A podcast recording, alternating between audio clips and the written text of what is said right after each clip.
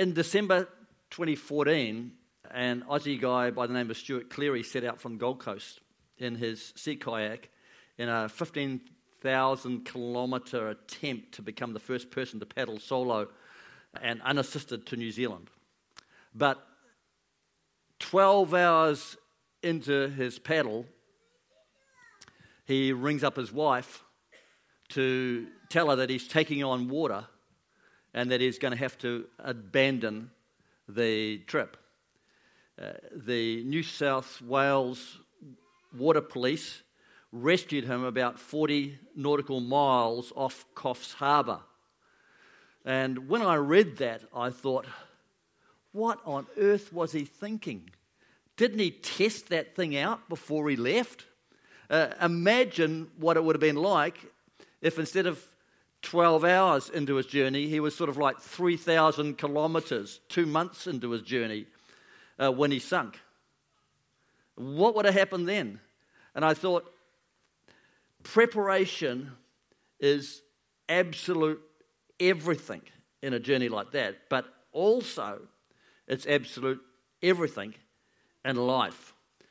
The only reason that uh, I was alerted to this story was that last Wednesday, his kayak, after being partially submerged for 18 months, washed up on Auckland's Muriwai Beach. It made the 15,000 kilometre journey without him. Year and a half. but the reality is, preparation, preparation, preparation is everything. Uh, we're in a battle. Preparation is everything, and in most cases, it's the difference between living life defeated or breaking through into a new place in God and in life. And this is really um, illustrated well by a story in 2 Kings chapter 3. And so we're going to turn there. If you've got your Bibles with it, turn to 2 Kings chapter 3. But basically, the background um, Moab has basically rebelled against Israel. And Moab, whenever you read of Moab in the Bible, Moab is a type of the flesh. The tribe of Moab was created through the incestuous relationship between Lot and one of his daughters. And so, whenever Moab comes up, it's always been a thorn in Israel's side, and it sort of typifies our battle with the flesh. Uh, they've rebelled against Israel, and so Jehoshaphat uh, and the king of uh, Edom um, help Joram, king of Israel, uh, with the three armies combined to attack Moab. However, seven days into their journey, they run out of water and they're tired, they're thirsty, they're vulnerable. And the first thing that the ungodly king of Israel does is he blames God. And I mean, that's pretty typical. Uh, most people blame God when things don't go right. Isn't that true? How many people have blamed God when things are going, you know, come on, be honest. Be honest, you guys. oh, it's, that's a common reaction when things go wrong. So we're going to pick it up when God is being blamed by Joram uh, rather than him blaming their own lack of preparation for their condition. So 2 Kings 3, verse 10. And uh, Joram says, What? exclaimed the king of Israel. Has the Lord called us three kings together only to hand us over to Moab? But Jehoshaphat asked, Is there no prophet of the Lord here that we may inquire of the Lord through him? An officer of the king of Israel answered, Elisha, son of Shaphat, is here. He used to pour water on the hands of Elijah. Jehoshaphat said, The word of the Lord is with him. So the king of Israel and Jehoshaphat and the king of Edom went down to him. Elijah said to the king of Israel, What do we have to do with each other? Go to the prophets of your father and the prophets of your mother. And by the way, the, the um, prophets of his father, the prophets of his mother, were um, the ones that got killed by Elijah on Mount Carmel. All right? So Elijah's having a real dig at this guy because of his, un- his ungodly heritage.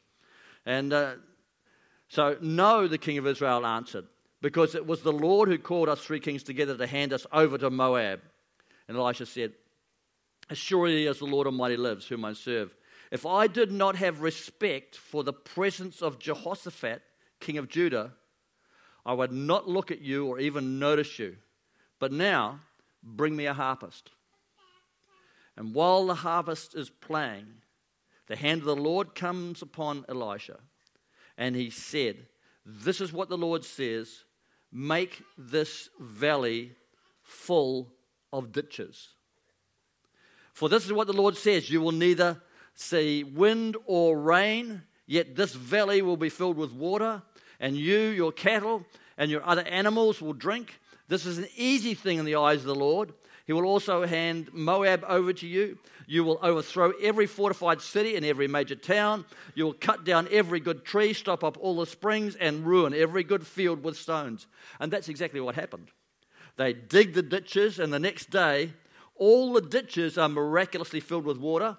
And not only are the armies and the animals refreshed, but the reflection of the water uh, causes the Moabs, the Moabites, uh, to be utterly confused, and it leads to their defeat. So 2 Kings 3:20 it says the next morning about this time for offering the sacrifice there it was water flowing in the direction of Edom and the land was filled with water. And in verse 24 but when the Moabites came to the camp of Israel the Israelites rose up fought them until they fled and the Israelites invaded the land and slaughtered the Moabites. What an amazing miracle. Out of nowhere, water fills the ditches, the trenches that the Israelites had dug. It's interesting, though, that the only reason that Israel got the miracle was because they had an association with the godly king of Judah, Jehoshaphat. Otherwise, Elijah wouldn't have even bothered talking to them. And uh, when I was reading that, I was just reminded how over the years I've found that God loves doing miracles for ungodly people because he wants to show them that he's real and that he loves them. So I just really want to, just as an aside, I just want to encourage you guys to pray, pray Pray, take every opportunity to pray for people in your sphere of influence and see what God will do. Because He loves answering prayers for the ungodly. So, the armies had run out of water. They were tired, they were vulnerable, and while Joram blames God, Jehoshaphat wanted to get a word from God.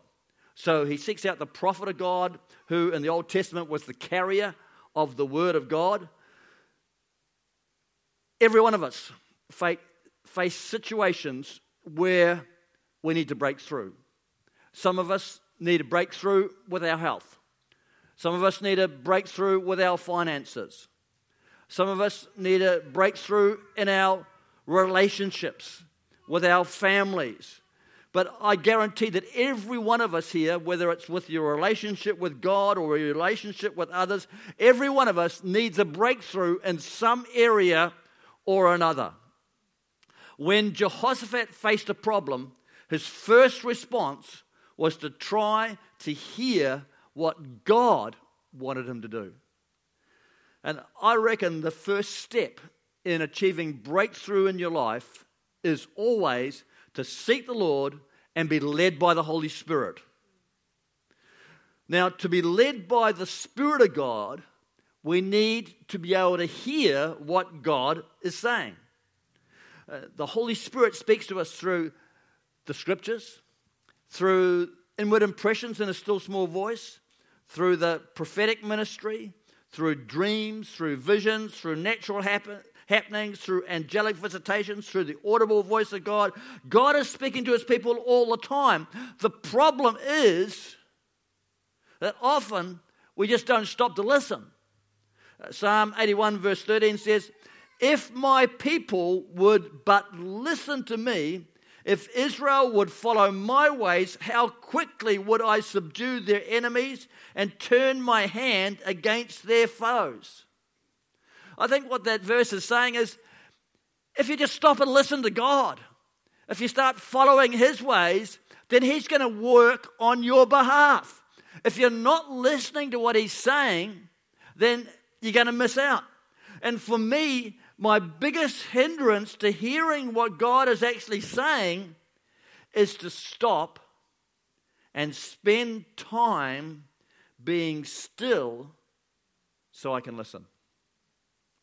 Psalm 46:10 says, "Be still and know that I am God." That doesn't mean you need to spend hour upon hour upon hour every day just being still. But what it does mean is that on a regular basis, you need to just stop. You just need to pause. You just need to acknowledge that God is with you. In the middle of your busy schedule, take time just to acknowledge His presence with us. Because no matter where we are, He's right here with us because He says He's never leave us nor forsake us. The Holy Spirit dwells in us and He's wanting to communicate with us all the time if we would just stop and listen. It doesn't matter whether we're on the farm, whether we're in the shop, whether we're out on the building site, whether we're at home looking after the kids. God's with us. And He wants to speak to us if we'd only stop and listen. Have you ever noticed how in a crowded room, a mother can hear the cry of her baby. There's something about that, isn't there? A mum just knows that sound. A mum knows the sound of her child. It doesn't matter what's going on round about. A mum knows the sound of that child. That's the tuning that God wants us to have in our lives. So even as things are going on all around us, He wants our ears to be tuned so that we can hear what the Holy Spirit is saying. So Jehoshaphat goes to Elijah, and Elijah prepares to hear from God. He says, Now bring me a harpist. And it's interesting, while Elijah, I just picture Elijah just stilling himself, being in that place of worship as the harpist is playing. The harpist isn't rocking out a heavy metal sound. It's more soaking music, I would think. And uh, it's just in that quiet, quiet place that Elisha hears the word of God. And he says, This is what the Lord says make this valley full of ditches. Dig ditches. It doesn't really make sense dig ditches. I don't know if any of you have been ditch diggers.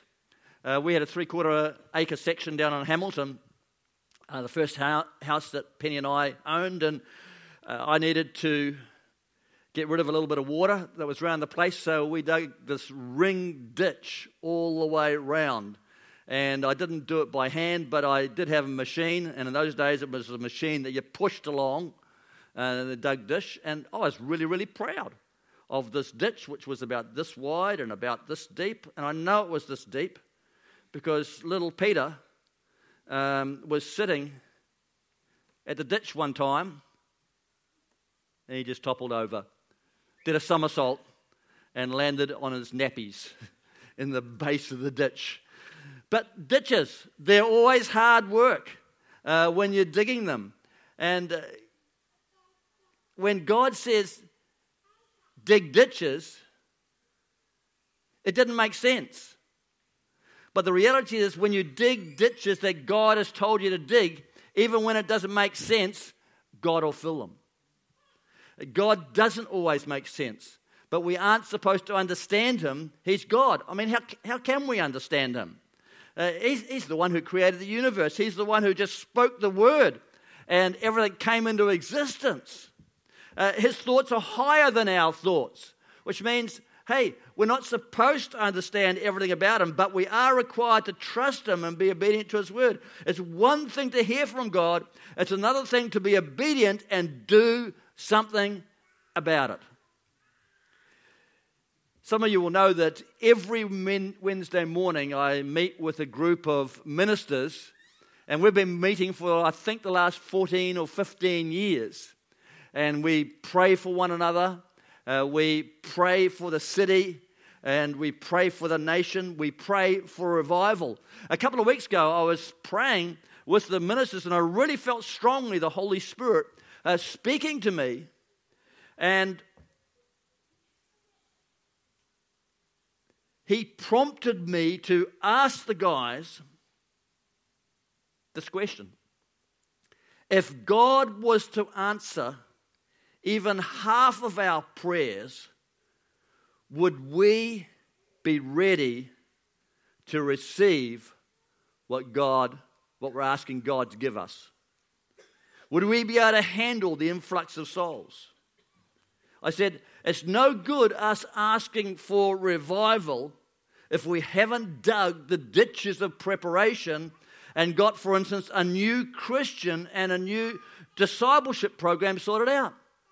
And most of the guys that I was praying with had to admit that if God even answered a 10% of their prayers, they wouldn't be able to handle it because they hadn't done the preparation first. You know, God isn't going to do what we can do. God is going to do what we can't do. But He doesn't want to see His harvest wasted.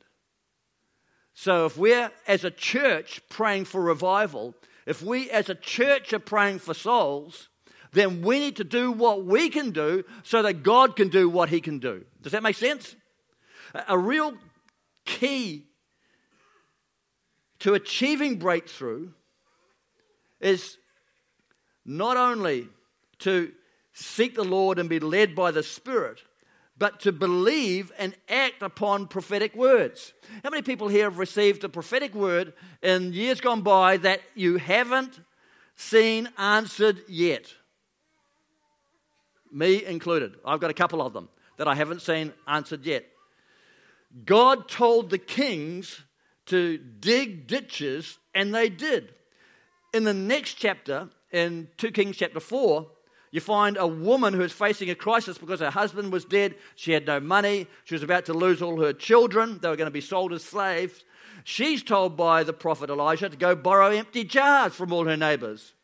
In obedience, she does this, and God fills them. In the next chapter, in chapter 5, you find that the captain of the Syrian army who had leprosy, his name was Naaman, was told to dip in the Jordan River seven times and he'd be healed. And his first reaction was, What's this guy telling me to dip in that dirty stream for? We've got better streams, clearer streams, nicer streams back where I come from. Why should I dip in the River Jordan? And the little servant girl said, Master, she said, if the prophet told you to do something hard, wouldn't you have done it? And now, just because he's telling you to do something simple, why wouldn't you do it? So he does. He goes and he dips seven times in the River Jordan, and after the seventh time, he's healed. He gets his miracle. I think the pattern in all these is we need to hear the word of God, we need to receive the word, we need to believe the word, and we need to be obedient to the word. And I'm here standing before you this morning because I heard a word from God, I received it, I believed it, and I was obedient to it. 1987 in Hamilton, I was at a Black Power funeral when God spoke to me and said, How many more young men will die before you'll preach my word? Now, I could have just left that, but I didn't. I knew this was God. So I prayed into it. I knew it was God. I talked to Penny. I talked to my pastor. And then I thought, well, if I'm going to become a preacher, I can't be a dairy company executive at the same time. So, in faith, I resigned my position with New Zealand Dairy, and God just did a whole string of miracles to position me exactly where He wanted me to be positioned. I never expected to become a pastor before that word came to me. But in looking back, I had been digging ditches in the spirit for years. One of those ditches was regularly reading and studying the Word of God every day. Every day, I would read God's Word, and God filled the ditch that I was digging with favor. He filled it with insight. His hand was upon me. Joshua was a man anointed for conquest. He was called to take Israel into the promised land and defeat God's enemies. There are a number of significant prophetic words given to Joshua on the eve of that conquest. He was told seven times to be strong and courageous. But also in Joshua 1, verse 8, we read that he's told, Do not let this book of the law depart from your mouth. Meditate on it day and night so that you may be careful to do everything written in it then you'll be prosperous and successful. Have I not commanded you? Be strong and courageous. Do not be terrified. Do not be discouraged, for the Lord your God will be with you wherever you go. That's such a fantastic word. That's such a great word. If we would read God's word, if we would meditate on God's word, if we believe God's word, if we'd speak it out and live out God's word, God promises that He will give us success. If you're not successful in life, have a look at that verse and say, Is that what I'm doing? Am I digging the ditch of reading God's word? Am I meditating on God's word? Am I studying God's word? Am I actually speaking God's word out? Am I living God's word or am I living my own way? We don't have to understand why that is true, but as we do it, as we dig the trench of reading, believing, living out the Word of God, we create a place for God to move. Also, every day, I dug probably the hardest but most rewarding of all preparations, and that was faith filled, persevering prayer. Luke 18 Jesus tells us the parable of what he calls the persistent widow. It says this in verse 1 it says, Then Jesus told his disciple a parable to show them that they should always pray and not give up. Not very many parables does Jesus tell us the reason for the parable before they start. But this one he does. He says, This parable is to show you that you should always pray and not give up. He says, In a certain town there was a judge who neither feared God nor cared about men, and there was a widow in that town who kept coming to him with the plea, Grant me justice against my adversary. For some time he refused, but finally he said to himself, Even though I don't fear God or care about men, yet because this widow keeps bothering me, I will see that she gets justice so that she won't eventually wear me out with her coming. Smart guy. And the Lord said, Listen to what the unjust judge says. And will not God bring about justice for his chosen ones who cry out to him day and night? Will he keep putting them off? I tell you, he will see that they get justice and quickly. However, when the Son of Man comes, will he find faith, or will he find this kind of faith on the earth? God isn't like the unjust judge. God is loving, He's kind, He loves justice. But what Jesus is saying is hey, even if a unjust judge will give in after being harangued for weeks and weeks on end, how much more is God going to answer our persistent prayer? And He's looking He's looking, he says, for faith filled people who won't give up, but will pray and keep on praying. And to me, that suggests that there will be times in our lives when we'll pray and the answer won't come straight away. Sometimes when we pray, it just happens all at once. Sometimes when I'm praying for healing, sometimes when I'm praying for an answer, when, sometimes when I'm praying for wisdom, it just comes straight away. But there will be other times where I don't get the answer straight away. It takes faith to pray and keep on praying, but persistent prayer always produces breakthroughs. We have to learn to pray and keep on praying till we see the results. It's a ditch that God will always fill. You know, in James chapter 1 and verse 3, it says, The testing of your faith develops perseverance. How is your faith tested? Well, it starts off by saying, Count it all joy, my brother, when you have trials of various kinds. I hate that verse. I don't want trials. I want everything to be smooth. I want everything to be fantastic. I don't want problems in my life. But it says, hey, count it all joy because when you have trials, the testing of your faith develops perseverance. Perseverance must finish its work so that you may be mature and complete, not lacking anything. If you want to be mature, if you want to grow up in the things of God, if you want to be complete, then you have to go through trials. There is no way you are going to be mature and complete unless you have gone through situations and circumstances that will develop your faith. When you persevere and dig a trench, you give God the opportunity to fulfill it.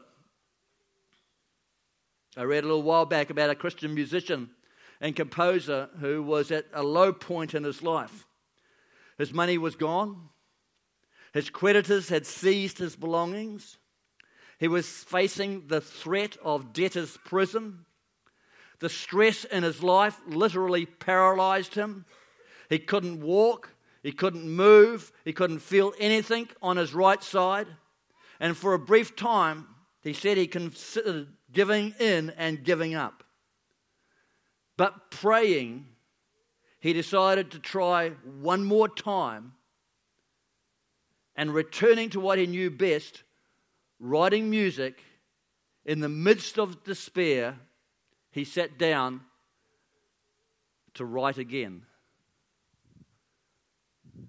George Frederick Handel wrote The Messiah, an oratorio considered to be the greatest piece of sacred music ever written, but it was written at perhaps the lowest point in his life. He tried one more time, he dug a ditch, and God filled it. And the world has been blessed by an amazing piece of music. I have that on my cell phone. I have that on my iPad. If you want to be stirred up, listen to one part of that oratorio, the Hallelujah chorus, and just be lifted, just be, just be lifted up by the presence of God through that music. When you persevere and dig a trench, you give God the opportunity to fill it. Jacob said of God, I won't let you go till you bless me. The disciples prayed in Jerusalem until they received power from on high. If Naaman hadn't dipped seven times in the river, he wouldn't have got his miracle. Seven times Elijah prayed for God to break the drought that was over the land before he saw a small cloud on the horizon. Daniel prayed and fasted for 21 days before the angel Gabriel finally broke through after the battle in the heavenly. And it's interesting when you, when you read that account, it tells us that God heard Daniel the very first day. But the answer took 21 days to come because the enemy was opposing it the whole time. The woman with the issue of blood had been bleeding for 12 years. But she said, If I can just touch Jesus, maybe I'll be healed. And after 12 years of looking for all sorts of remedies, one touch from Jesus, and she's completely healed. William Carey labored and prayed for seven years before he baptized his first convert in India. Seven years. William Carey is probably known as the father of modern missions. Seven years. Most missionary societies would have ditched him by then. No results in six years. Bring him home. It's not worth, not worth it. But after seven years, he saw his first convert, and that started a landslide. Judson was seven years in Burma before a breakthrough. Moffat prayed and persevered for seven years before the Holy Spirit moved in Africa. George Mueller, he prayed for four of his friends every day of his life till he got saved, till they got saved. One friend got saved within the first six months. Second friend, from memory, took about a year. Third, third friend was a little bit more stubborn. I don't think he got saved for a couple of years. But the fourth friend, George Mueller, prayed every day for 56 years for that friend's salvation. George Mueller died. He never saw the results of that. But at George Mueller's funeral, that friend got saved. Every year. Every year. Hebrews 10, let's have the musicians. Hebrews 10, verse 35, 36. Don't throw away your confidence, it'll be richly rewarded. You need to persevere so that when you have done the will of God, you will receive what He has promised. Keep pressing on and dig a ditch that God can fill. Amen? Amen this morning, I just have that expectation that God wants to break through in people's lives. You may have been coming up on altar calls for healing for years after years after years. And for some reason or another, you haven't received a breakthrough. I want to encourage you to keep on coming, keep on praying, Keep digging that ditch. You might have been praying for loved ones who are not yet saved. I want to encourage you to come up, join with one of the ministry team, and pray this morning because God loves filling ditches that we dig for Him. You may need a breakthrough in your place of work. Why not today?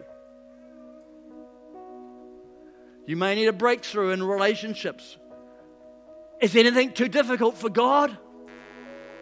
He's just waiting for us to come to Him, to dig that ditch so that He can fill it. Why don't you stand with me this morning? Let's have the ministry team come forward. And if you need a breakthrough this morning, why don't you come? Why don't you come just one more time and see what God will do? Why don't you come expectant that the God of the universe sees exactly where you are? He knows your situation, your circumstances. And He can break through in areas that you can't break through in. But you've got to do your bit. You've got to give him the opportunity. You've got to dig that ditch if you're expecting him to fill it. And this morning, you might be here and you might never ever have surrendered your life to Jesus Christ. The first step in getting on track with God is coming to Him and saying, God, I want to know you. I want you to come into my life. I want to experience your peace, which passes all understanding.